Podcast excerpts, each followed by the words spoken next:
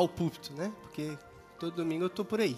Geralmente, mais, ultimamente mais à noite, mas sempre estou em um dos cultos.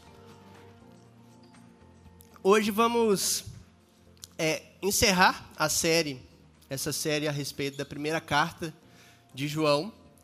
Né? É uma carta que ao longo dos domingos a gente já viu né, muitos ensinamentos, e, mas a mensagem macro, né, as mensagens, os temas principais, tem a ver, né, com, primeiro, com Cristo como sendo verdadeiro homem e verdadeiro Deus. Né? João enfatiza isso, especialmente no início da carta, ele já começa ali deixando muito claro que ele viu, que ele tocou, que ele abraçou, que ele chegou perto e ele ouviu Cristo. Né? Cristo não era um fantasma, quando, como alguns na sua época poderiam pensar, né? e ele também era Deus. Alguns achavam uma impossibilidade de Cristo ser Deus e estar num corpo físico. Eles consideravam a matéria como algo ruim, né? mas a matéria é boa por quê? Porque Deus fez. Né? Deus que criou todas as coisas e todas as coisas que Deus criou são boas. Também é uma carta que fala da certeza do amor de Deus a nós. Que Deus nos ama, que Deus derramou esse amor para nós, nos nossos corações, e também é uma carta que enfatiza a obediência a Deus como sinal de que temos contato com esse amor. Essa obediência a Deus, ela se traduz como a justiça de Deus nas nossas vidas manifesta. As pessoas podem enxergar Deus nas nossas vidas à medida que a gente o manifesta através da obediência. Bom, eu queria então começar né, com o trecho final da carta. Eu selecionei alguns blocos aqui do, dos dois últimos capítulos para a gente ver algumas outras questões e, na verdade, ver uma ênfase de tudo isso. É quase como uma síntese de tudo que a gente viu ao longo desse último mês. É, então, comecemos pelo verso 10, que diz: É nisso que consiste o amor. Não em que tenhamos amado a Deus, mas em que Ele nos amou e enviou seu Filho como sacrifício para o perdão de nossos pecados. Amados, visto que Deus tanto nos amou, certamente devemos amar uns aos outros. Ninguém jamais viu a Deus, mas se amamos uns aos outros, Deus permanece em nós e o seu amor chega em nós à expressão plena. Deus nos deu seu Espírito como prova de que permanecemos nele e ele em nós. É, como a carta ela enfatiza a ideia de amor, né? É curioso que tantas pessoas trazem algumas definições, algumas falas a respeito de amor, né? Que amor é uma escolha, ou que amor é um mandamento, né? Que amor é uma ação moral, é uma decisão. Mas a Bíblia define o que é o amor. É muito claro o que está escrito aqui nesse verso 10. Que o amor é o fato de Deus ter enviado seu filho como sacrifício para nós. Essa é a definição bíblica de amor. Né? Então, é, não dá para a gente achar que amor é um sentimento, uma ação, uma escolha ou qualquer coisa que a gente pensa a partir desse texto. É tudo isso, sim, na prática, mas amor é mais do que isso. Amor é um evento. E é, não é um evento qualquer, é o evento. É o evento da cruz. Na cruz está expressa, é a expressão do amor de Deus. E a origem de todos os nossos amores passam ou devem passar pela cruz. Nossos amores, ou todas as definições de amor que a gente tem, não pode ignorar esse fato de que Deus amou o mundo de tal maneira que deu seu filho legítimo como sacrifício em favor desse mundo para salvar todos aqueles que creem nele. Essa é a definição bíblica de amor, e é a partir disso que todo cristão deve ver sua vida. É a partir dessa definição e desse amor que nós vivemos. Né? Então, é, um, grande, um dos grandes problemas que a gente tem hoje é exatamente essa desassociação que nós fazemos das nossas vidas em relação a Cristo, em relação ao seu sacrifício na cruz por nós. É muito legal. A gente está aqui todo domingo, a gente se reunir aqui, tem tantas pessoas aqui, casa está cheia. E a gente vem para cá e a gente canta músicas tão belas. E a gente até chora durante o período da, das músicas. Às vezes até chora também quando há uma mensagem que toca o nosso coração de maneira profunda. Mas é muito comum que a partir do momento que a gente sai por aquela porta, a gente deixa tudo isso para trás. E lá fora, a gente acaba por nós mesmos sempre tomar conta da nossa própria vida, desassociado completamente de Cristo. Você sai por aquela porta, você vai almoçar, você chega em casa e já pensa no dia de amanhã, no seu trabalho, na sua empresa, coisas que você tem que fazer. E tudo isso sem levar o mínimo de consideração de que você ama Jesus e que Ele é o Senhor da sua vida. Nós temos essa tendência de ter uma vida separada, quase como se fosse é, duas vidas distintas. A vida, a expressão a respeito de Deus que nós temos aqui dentro, e uma completa desassociação dele lá fora. E aí o que, que acontece? Você se depara com esse texto e você é desafiado a amar. Só que você, por, por essa, né, você estar desligado de Cristo no todo da sua vida, você vai fazer uma tentativa de amor por si mesmo e vai falhar miseravelmente, porque você é chamado a amar a todos, e esse negócio de amar a todos é muito complicado, porque tem gente muito chata à nossa volta e a gente não dá conta dessas pessoas. E aí então, nosso amor, nossa forma de amar se torna seletivo. Esse eu amo, esse eu não amo. Esse aqui eu sou best, BFF, né? É isso aí. Best friend forever, né? Melhor amigo para sempre. Esse aqui assim é chato. Então, oi, é assim que a gente faz. Nós ficamos selecionando o tipo de pessoa com que a gente vai conviver, o tipo de pessoa com que a gente quer nos relacionarmos e o tipo de pessoa em que a gente quer amar. Porque amar é uma entrega, é abrir mão de vários aspectos em prol da outra pessoa. E foi o que Cristo fez, ele abriu mão da sua vida em nosso favor. E aí, essa dicotomia que a gente tem, né, essa distinção que a gente tem, faz com que nós tenhamos um cristianismo meramente dominical. E ao longo da semana, opa, de vez em quando eu leio a Bíblia, e aí eu lembro que eu sou cristão, mas é só por aquele momento.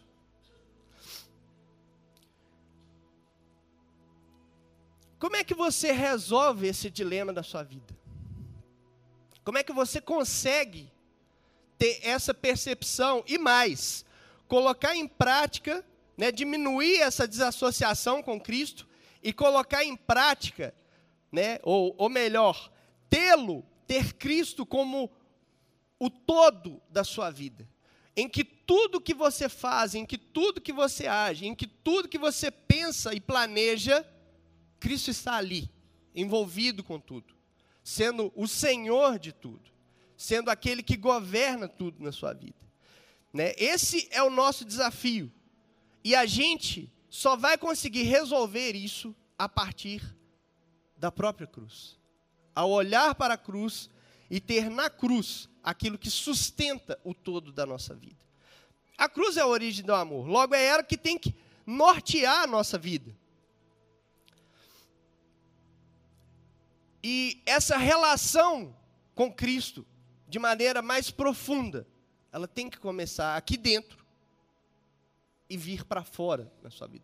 Não adianta Você achar que a cruz está aqui dentro, né? Que você ter Cristo aqui dentro, mas isso não pula para fora na sua vida. Se não pula, se não manifesta ao longo do seu viver, tem alguma coisa faltando aí. Tem alguma coisa destoando na relação, na forma como Deus deseja que nós nos relacionemos com Ele. Bom, a ordem é clara: nós devemos amar uns aos outros. As razões para isso são claras. Deus nos ama. E por isso, não precisamos ficar buscando outras, outras fontes de amor, outros amores na nossa vida, desassociados de Deus. Deus nos é suficiente, pelo menos deveria ser. É, amar uns aos outros é a expressão, é o propósito, né? o telos, é o propósito, né? Quando fala aí no, no, no verso, tre, é, no verso 13. Mas se amamos uns aos outros, Deus permanece em nós, verso 12, né? Se amamos uns aos Mas se amamos uns aos outros, Deus permanece em nós e o seu amor chega em nós à expressão plena. Está falando disso, que o amor uns aos outros é o propósito pelo qual o amor de Deus entra na nossa vida. E mais ainda, o Espírito Santo é a garantia desse amor por nós. Se nós temos tudo isso, por que tanta dificuldade que a gente tem, então, de viver para Cristo de expressá-lo nas nossas vidas e demonstrar o seu amor derramado em nós. E aí, eu queria destacar então, né, utilizando alguns textos seguintes aqui nessa carta, alguns obstáculos, ou melhor, três obstáculos do porquê é tão difícil a gente amar da forma como Deus está, está nos estimulando a fazer. E o primeiro obstáculo é o medo. No verso, a partir do verso 18, diz assim: Esse amor não tem medo, pois o perfeito amor afasta todo medo. Se temos medo, é porque tememos o castigo, e isso mostra que ainda não experimentamos plenamente o amor. Nós amamos porque ele nos amou primeiro. Se alguém afirma, amo a Deus, mas odeia o seu irmão, é mentiroso. Pois se não amamos nosso irmão, a quem vemos, como amaremos a Deus, a quem não vemos? E ele nos deu este mandamento: quem ama a Deus, ame também seus irmãos.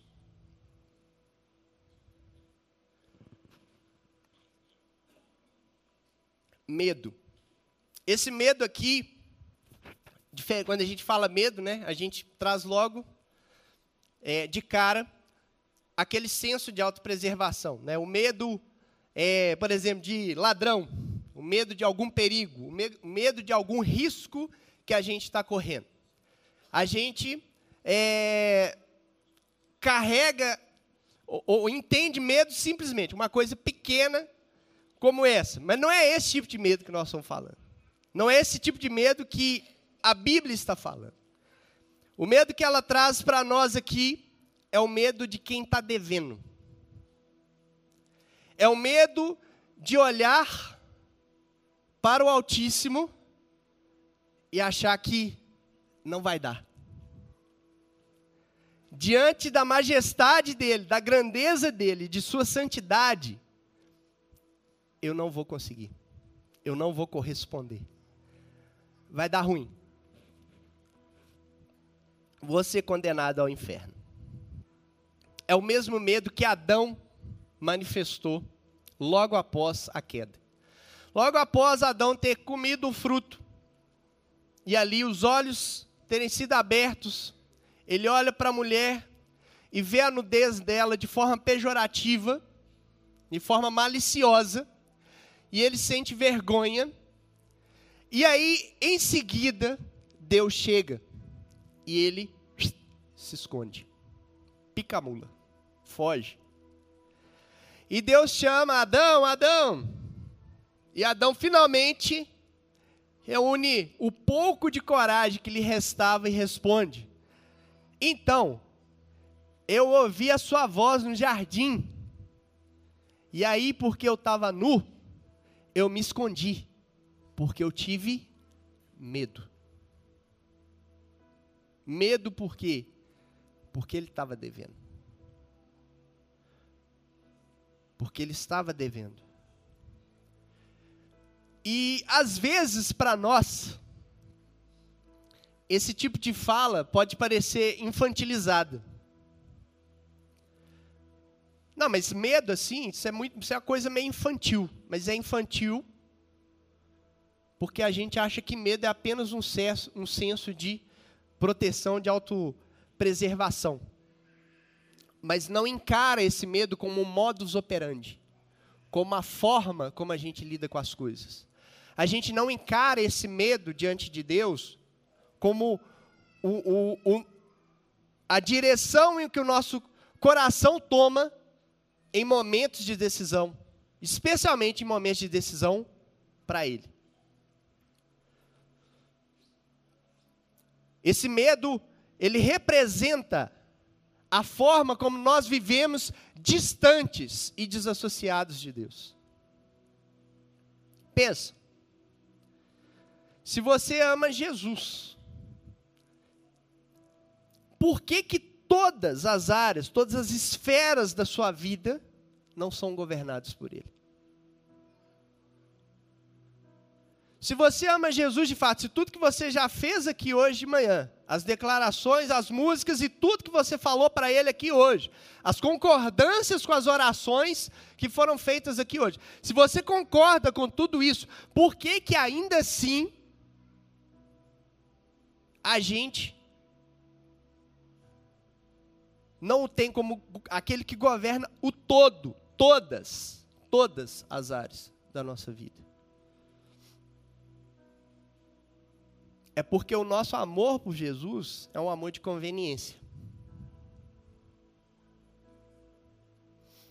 A gente ama, a gente aceita que Ele é, aceita, né? Quer Ele na nossa vida, pelo menos a gente fala isso, sobre isso. Só que quem governa a nossa vida é a gente mesmo. Bom, sabe por que, que a gente faz isso? Porque estamos apavorados. Nós temos medo de Jesus. E não somente o medo da dívida. Nós temos medo de que ao ceder o controle das nossas vidas para Ele, Ele comece a mexer em coisas dentro de nós que a gente não quer que Ele mexa. Ele comece a entrar nos escombros no quartinho, né, no subsolo, e tirar as trequeiras nossas para fora. A gente tem medo que ele nos faça fazer coisas que a gente não quer fazer. A gente tem medo que ele é, faça com que a gente se relacione com pessoas que a gente não quer relacionar. A gente tem medo de ceder o controle para ele. Porque sabe que isso vai ter um custo. Sabe que isso vai nos forçar a ser aquilo que a gente não é.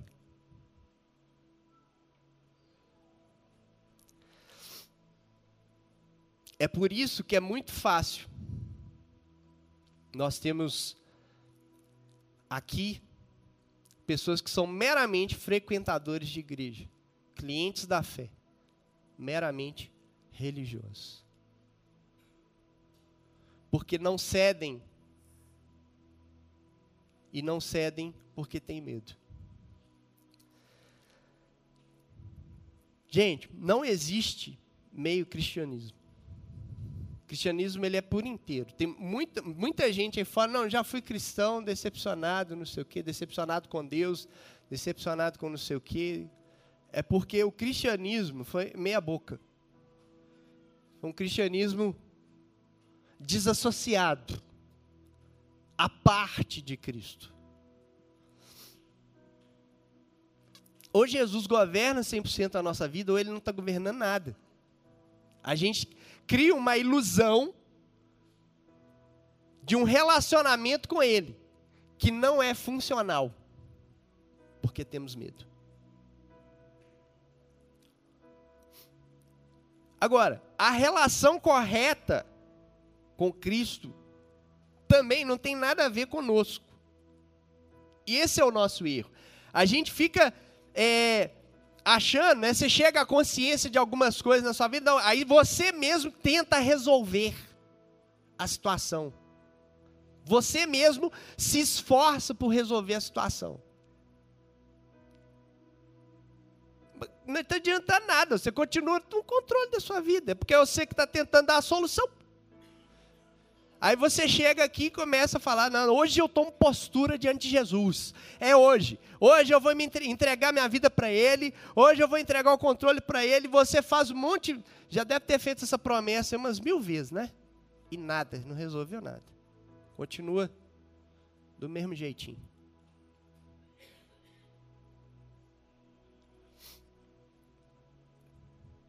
Não é você que vai resolver a questão. É legal, chegou a consciência, ótimo. Mas os seus pa próximos passos agora não podem ser distantes dele. Não pode ser continuar sendo uma independência dele tem que voltar-se para Ele. A bandeira branca. Eu desisto, eu entrego. Não dou conta mais. Não sou eu que resolvo. A bandeira branca. Né, Pi? Bandeira branca, amor. é isso aí. E aí, a nossa caminhada cristã vai ser diariamente nos rendendo a Ele diariamente pedindo que Ele assuma o controle, diariamente nos entregando a Ele, diariamente ao perceber que você tomou o controle de volta, você fala: tomei de novo, Senhor, me perdoa, aí, assuma de novo.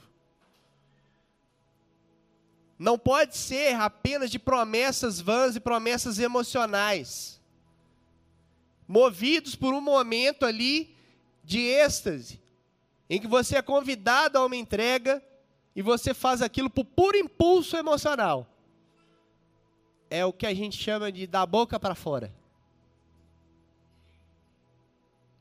Você faz isso de fato, diário, o tempo todo, em cada momento, em cada decisão, em cada ponto da sua vida. A nossa luta cristã, então, vai ser para nos rendermos a Ele nos rendermos a seu amor o tempo todo. E não para nos esforçarmos para amar por conta própria. Quando você se rende, é que a coisa começa a funcionar. Teve um dia que eu vi uma pessoa, a pessoa chegou para mim, eu estava explicando para ela, né, do amor a Deus e tal, que a gente deve amar a Deus, mais ou menos nesse texto aqui.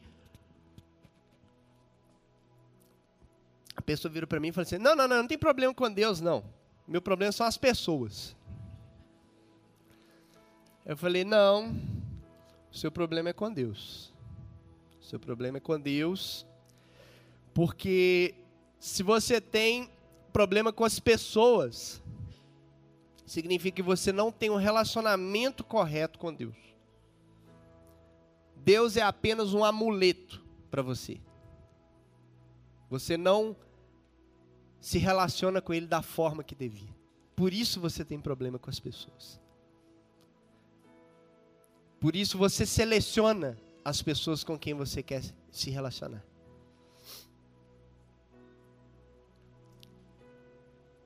Aquele que ama a Deus, a quem não vê, deve amar o seu irmão, a quem vê. Não tem jeito de você separar isso.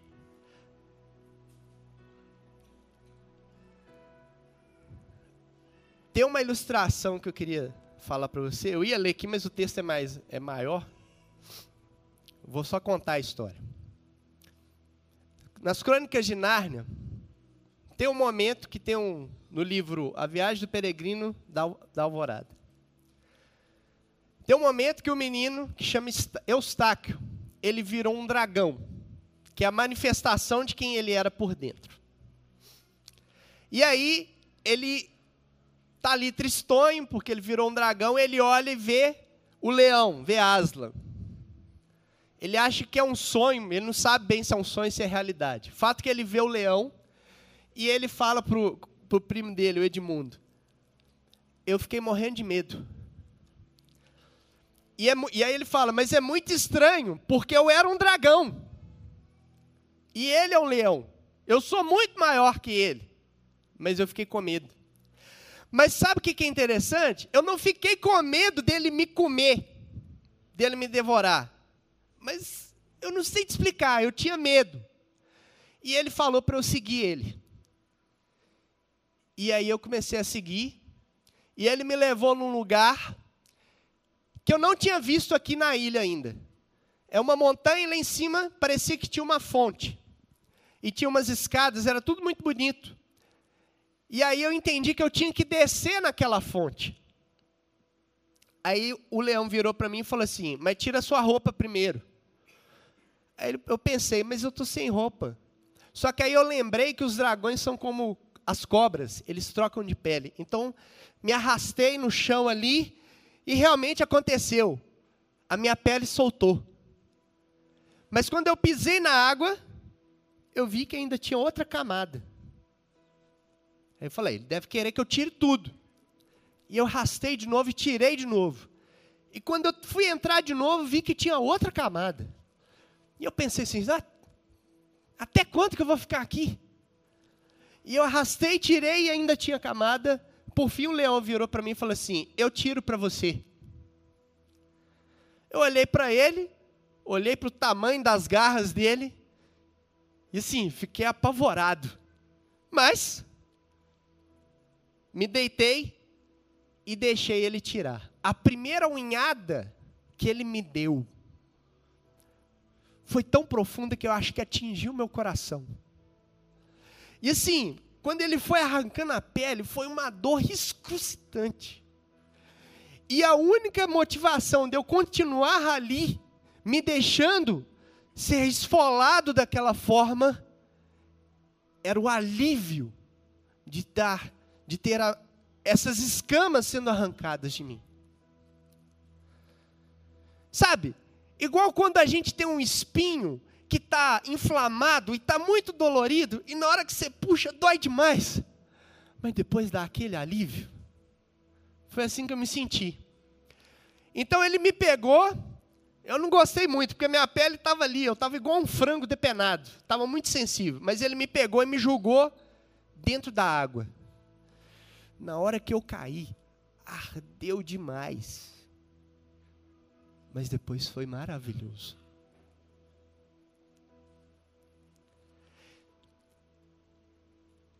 Aí ele me vestiu. Ele te vestiu? É. Como é que ele te vestiu? Com as patas? Não sei. Eu sei que ele me vestiu. Essa roupa aqui, ó, que eu tô com ela. Mas será que não foi um sonho? Aí o Edmundo fala para ele: não. Sabe por quê? Porque a roupa está aí. Você realmente está com a roupa. E outra, você não é mais um dragão. Mas a gente vai ter medo. Mas tem que fazer o que tem que fazer.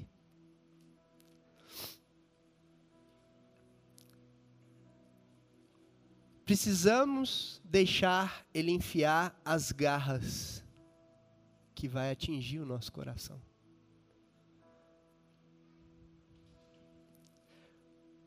O segundo obstáculo ao amor é a nossa dificuldade em obedecer. No capítulo 5, os primeiros cinco versos nos diz: todo aquele que crê que Jesus é o Cristo é nascido de Deus. E todo aquele que ama o Pai também ama os filhos, de, é, ama os filhos dele. Sabemos que amamos filhos de Deus se amamos a Deus e obedecemos a seus mandamentos. Amar a Deus significa obedecer a seus mandamentos. E os seus mandamentos não são difíceis, pois todo aquele que é nascido de Deus vence esse mundo e obtemos essa vitória pela fé. Quem vence a batalha contra o mundo? Somente quem crê que Jesus é o Filho de Deus. Por que, que nós temos uma dificuldade enorme em obedecer a Deus? Exatamente porque achamos que os seus mandamentos são pesados, são difíceis.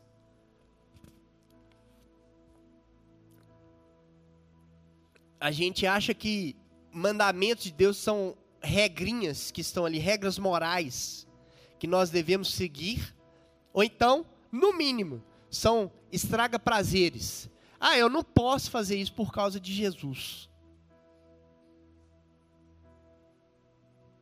Nem faz sentido essa frase.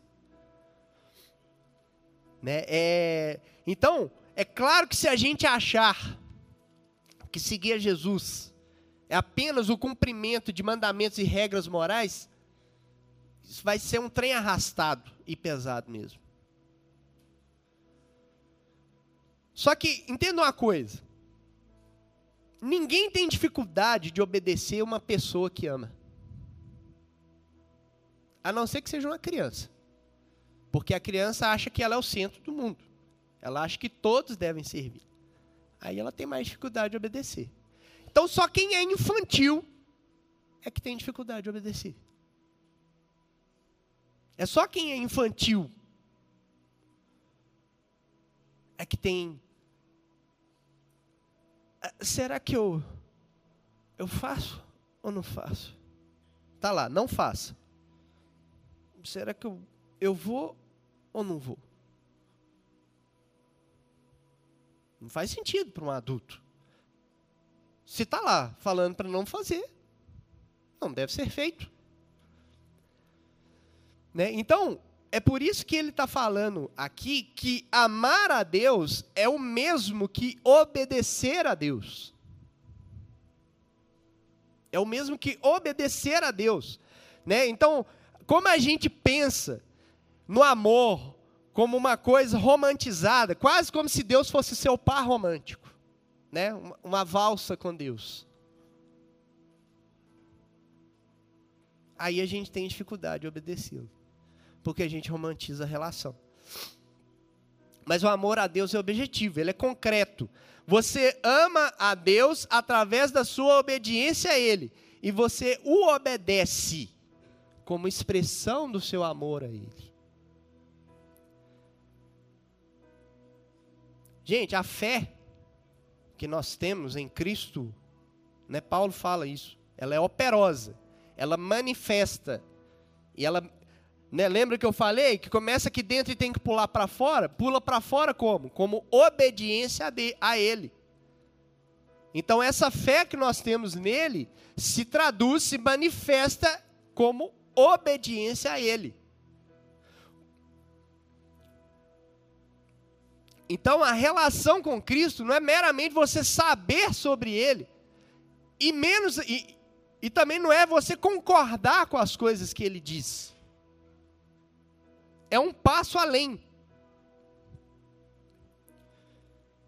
É possível você concordar com Cristo, com todas as coisas a respeito de Cristo, saber muito sobre Cristo, sem, não, sem no entanto, amá-lo profundamente sem, no entanto, tê-lo como a maior coisa da sua vida, o maior tesouro da sua vida.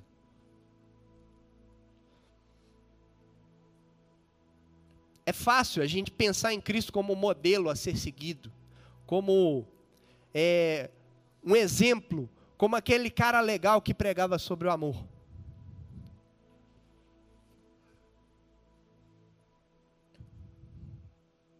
É fácil a gente concordar com a salvação que nós temos em Cristo. Mas o que muitas vezes falta é tê-lo como Senhor das nossas vidas. Ele não é simplesmente o Salvador, ele também é o Senhor. O Senhor das nossas vidas. aquele que governa as nossas vidas.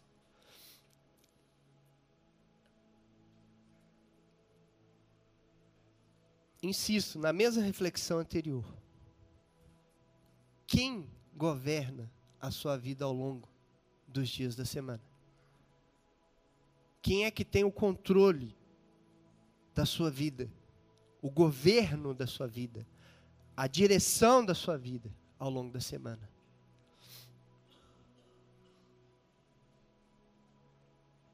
É, tem muita gente que fala de Jesus, né, com temor de Jesus, fala, né, mas continua conduzindo a vida da sua própria forma. E se é isso que acontece, a nossa relação com Jesus está equivocada. A gente não é dele. A gente é só um simpatizante.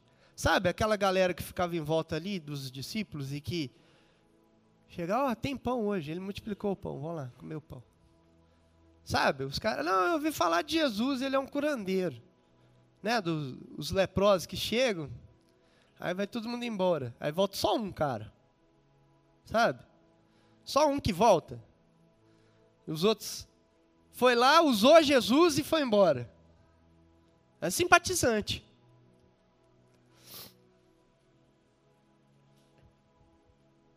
Né? E, e esses, esse tipo de pessoa, não é convertido. Apenas entrou para o clube daqueles que acham Jesus um cara legal.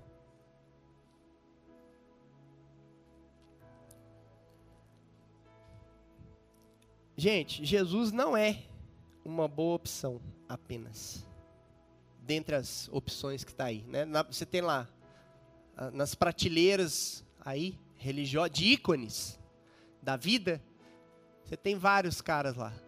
Aí, ah não, Jesus aqui, ah, Jesus é, um, é uma boa opção.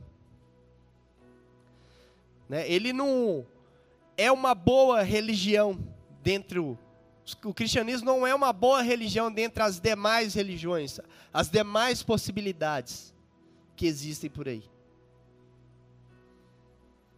Ou ele é o Senhor da nossa vida, ou então a gente não tem nada com ele. Estamos distante dele. Por fim, o terceiro obstáculo ao amor é o pecado. No verso 18 do capítulo 5, que é o, o trecho que encerra a carta, João diz: Sabemos que os nascidos de Deus não vivem no pecado, pois o Filho de Deus os protege e o maligno não os toca. Sabemos que somos filhos de Deus e que o mundo inteiro está sob o controle do maligno. E sabemos que o Filho de Deus veio e nos deu entendimento para que conheçamos ao Deus verdadeiro. Agora vivemos em comunhão com o Deus verdadeiro, porque vivemos em comunhão com seu Filho, Jesus Cristo. Ele é o verdadeiro Deus e é a vida eterna. Filhinhos, afastem-se dos ídolos. Gente, pecado é, não é meramente errar o alvo. Tem muita gente que fala isso. Que, que, não, pecado é o quê? É errar o alvo. Isso é um conceito ruim, é bem pequeno. Para o tamanho do problema que é o pecado. Né? No, pecar não é simplesmente uma coisa errada que você fez. Um negocinho que você fez errado. Né? Pecar não é fazer algo errado. Pecar, pecado é ser errado. Não é simplesmente o que você faz, mas quem você é. É quem você é. Pecado é uma coisa muito maior do que as nossas atitudes. Tanto é que tem coisas certas que a gente faz e que ainda assim são pecado. Porque a motivação pela, pelas quais a gente fez afrontam a Deus. É por isso que devemos nos arrepender não apenas das coisas erradas. Isso é óbvio. Mas também de coisas certas que nos afastam de Deus. Motivações que nos afastam de Deus. Você faz para Ele com o coração em outro lugar.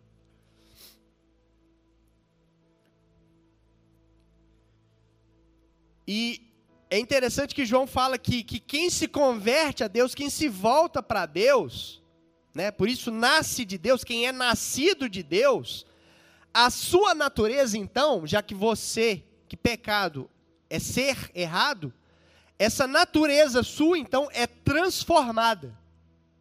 E você, que antes vivia no pecado, porque você é pecado, você passa a não viver mais pecando. Mas isso é muito diferente de um pensamento religioso das pessoas que estão que, que acham que pelo seu esforço moral conseguem ficar X dias sem pecar. 30 dias sem pecar. Simplesmente pelo exercício da vontade, desassociado de Deus. Completamente à parte de Deus.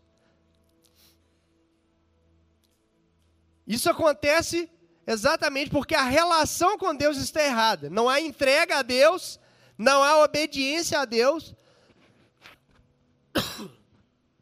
Desculpa. Não há obediência a Deus a partir da obra da cruz.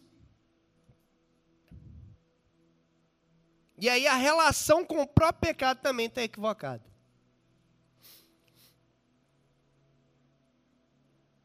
Só de pensar que você pode ficar algum tempo sem pecar pelo seu próprio esforço já contradiz o que João fala no capítulo 1 dessa carta.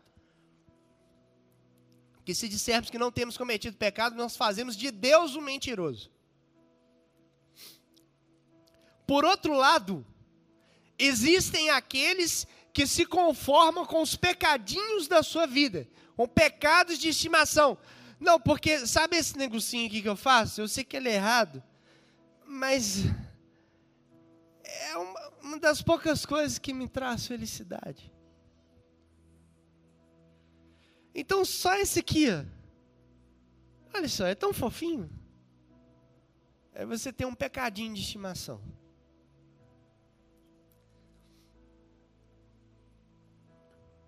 Você tem o cara que tem um checklist religioso e se torna impecável diante de todos. E você tem um outro. Ah, velho, eu sou pecador mesmo, miserável, né? Fazer o quê? Sou caído. Por que, que eu fiz? Porque eu sou caído. Não dá. Não consigo sair disso, não. Estou esperando Jesus voltar para ver se ele me livra disso. Né? Então você se esforça muito para se gabar do seu esforço, ou você não se esforça nada, porque está acomodado, está conformado com o pecado na sua vida.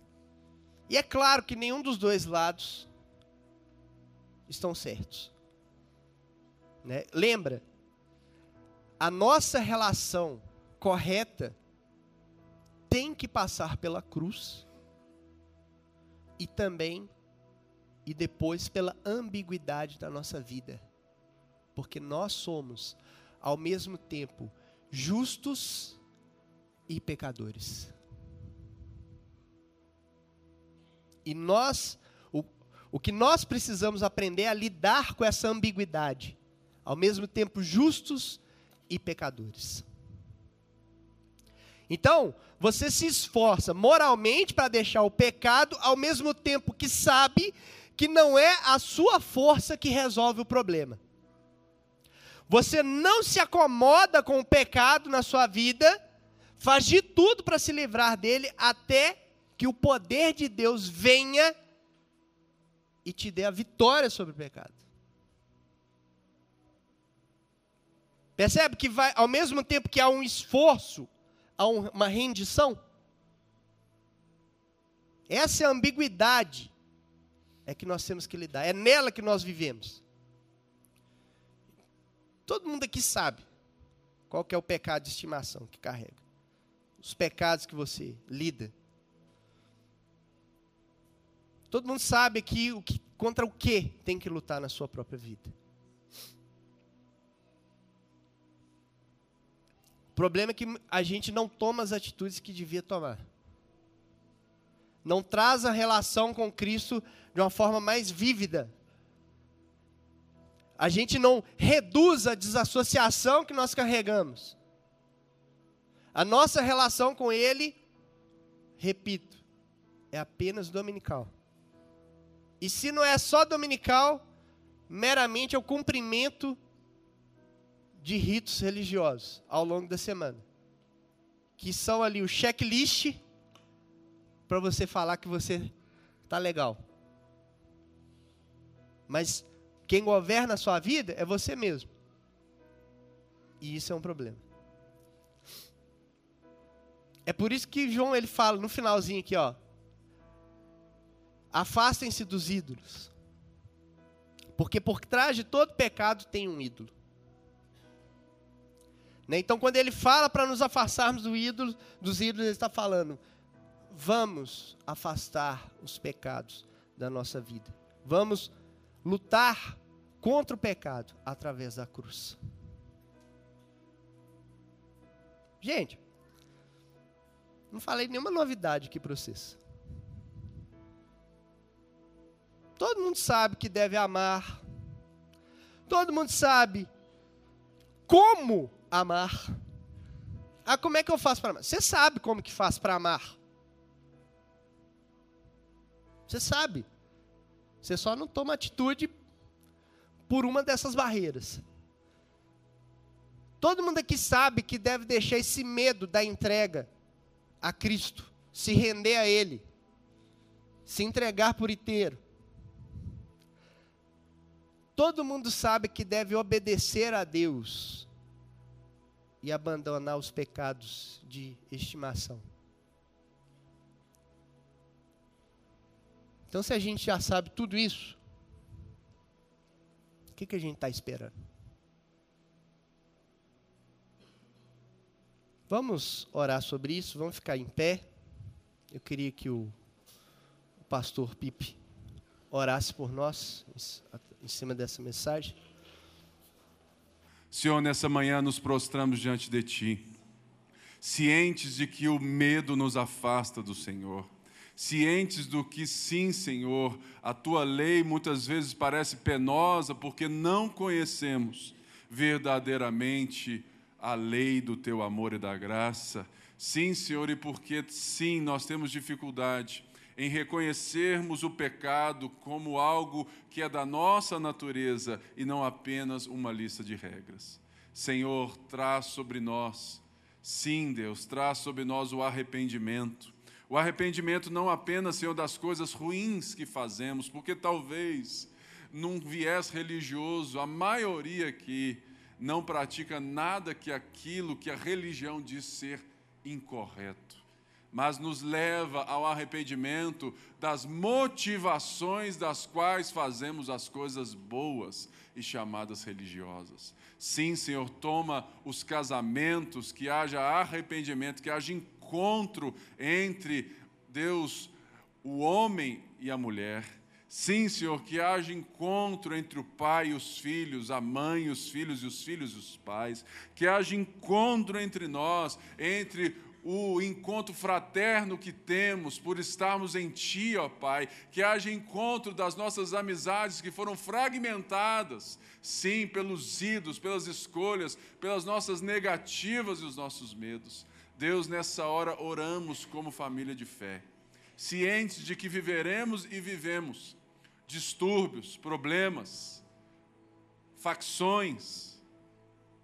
Sim, Senhor, tudo isso acontece e acontecerá no nosso meio, mas que o nosso coração esteja tão em Ti que possamos enfrentar essas coisas a partir do Seu amor, da solidez da Tua vida e pelo poder do Espírito, sabermos que o Senhor nos conduz nesse caminho de paz, de retidão e de amor. Senhor, nós oramos nessa hora, Te agradecemos pelo privilégio que temos de podermos refletir sobre essas coisas e não sermos deixados ao léu com promessas de um futuro melhor que não se subsistem ao longo do tempo. Mas a tua promessa pela tua palavra, ela não é apenas sustentável ao longo do tempo, mas ela, ela está fora do tempo e determinou que o tempo seja dominado pela tua promessa de que o Senhor é rei sobre tudo e sobre todos e que nós somos teus. É que nós te pedimos agora, em nome de Jesus, todo o povo de Deus disse amém. Dá um aplauso a ele bem forte. Obrigado, Bruno. Glória a Deus. Que o Senhor te abençoe e te guarde, que Deus possa fazer resplandecer a face dele sobre você, que o Senhor sobre ti levante seu rosto e te dê a paz. Vai na graça.